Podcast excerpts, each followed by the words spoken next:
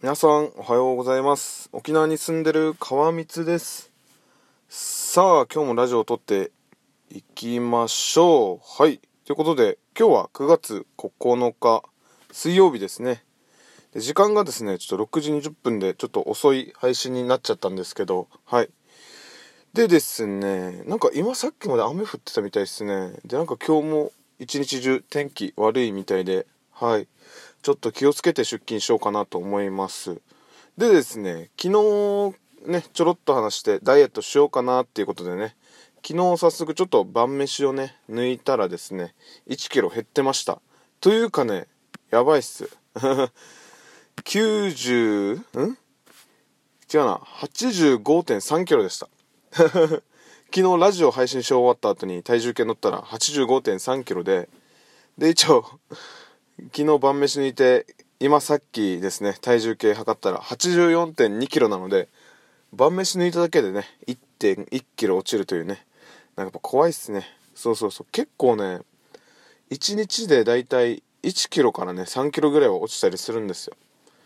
で昨日とかね昼飯普通に食ってたんでうんそうですね。生活リズムを普通に戻したら多分どちょっとずつ減っていくかなと思います。ということでですね今日はですねちょっとねヒマラヤラジオについてちょっと喋ろうかなと思います。はい。それではね今日のテーマ「まだ知らない」の音声アプリヒマラヤラジオということで話していきます。最後までご視聴よろしくお願いいたします。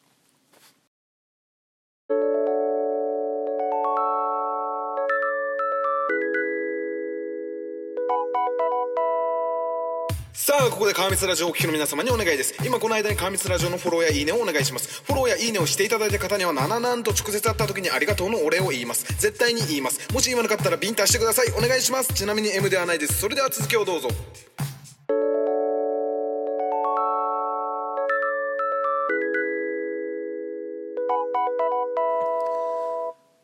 さあ今回はねちょっとヒマラヤラジオに関する記事をご紹介していきたいと思います。はい。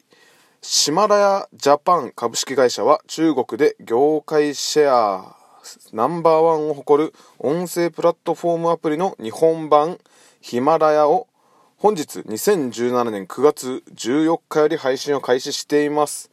スマートフォンやタブレットなどの各種モバイル機器でいつでもどこでも聞きたいものを無料でお楽しみいただけます。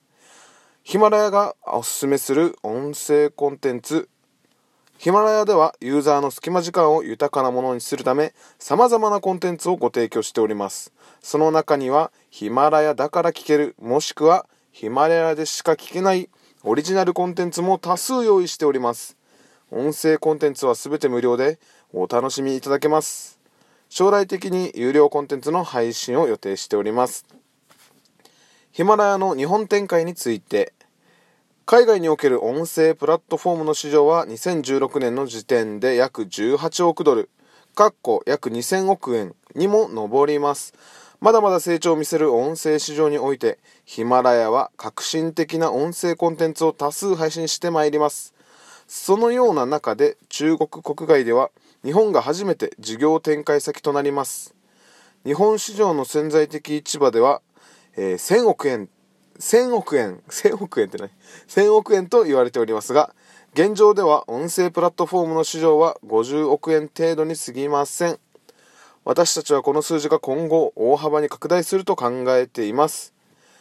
年内に300万ユーザーの登録者数の確保を目標としております。ヒマラヤの音声プラットフォームをナレッジシェア、かっこ知識の共有の場として利用していただくことで、我々はユーザーに新しいリスニング体験を提供します。ヒマラヤはいつでもどこでも聞きたいものを体験できる新たなライフスタイル、文化を提案し、ユーザーの隙間時間がより豊かになるように取り組んでまいります。ということでですね、この記事がね、2017年で3年前の、まあ、記事になってはいるんですけど、ね、もう、始めないといけないですよね、これはね。これ聞いた方はね、多分数少ないと思うんですけど、ぜひね、始めた方がいいと思いますね。はい。下手に YouTube とか始めるより、まあ、あの、こういう、あの、音声アプリっていうのはね、本当にアプリダウンロードして、ボタン一つでね、すぐ始められるので、もう案外ね、あの、お手軽に始められます。はい。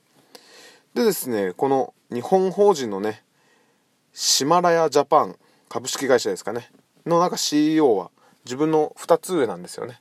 32歳で中国の方だったかな。いや、マジすごいっすよね。同年代っていうね、ちょっと怖いっす。はい。なんかね、絶対始めた方がいいっすよね。あのー、学さんとかね、池早さんもね、あのー、言ってたんですけどね、2020年が確か16億円だったかな、このラジオの市場。まあ、ラジオ市場ってことで、このラジオ関係で動いてるお金が約16億円、2020年だったかな。で、2025年には、あの、420億円ってね、約30倍ぐらいかな。そうそう、市場が大きく伸びる予想をしてるらしいんですよ。で、でもこれはね、もうほぼほぼ来るだろうっていうことでね、あの、勘がいい方はね、もうボンボン始めてるんですよ。そういった方は。そうそう、だからね、自分もちょっと、あの、とりあえず、とりあえずね、始めてみないことには、ね、あの、もし有料化になったとしても、もしならなかったとしてもね、まあ、どっちでもね、あの、いけるように、あの、今からね、ちょっと発信、配信してね、準備をしておければ、で、あと情報収集しながら、またいろいろ改善したりっていう感じでねはいいろいろやっておりますが。なのでね是非ラジオアプリやった方がいいです。音声アプリ。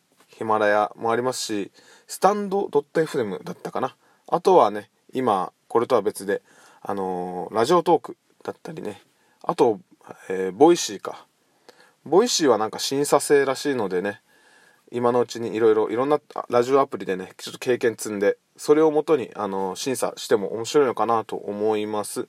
あとはなんかスプーンとかだったりねなんかいろいろもう今いろんないろいろありますよね。はい。なんかそういったのもちょっとまとめてあの、今度ねあのラジオ配信で喋っていけたらなと思いますはいということで今回はねまだ知らないの音声アプリヒマラヤラジオというテーマでお話をさせていただきました。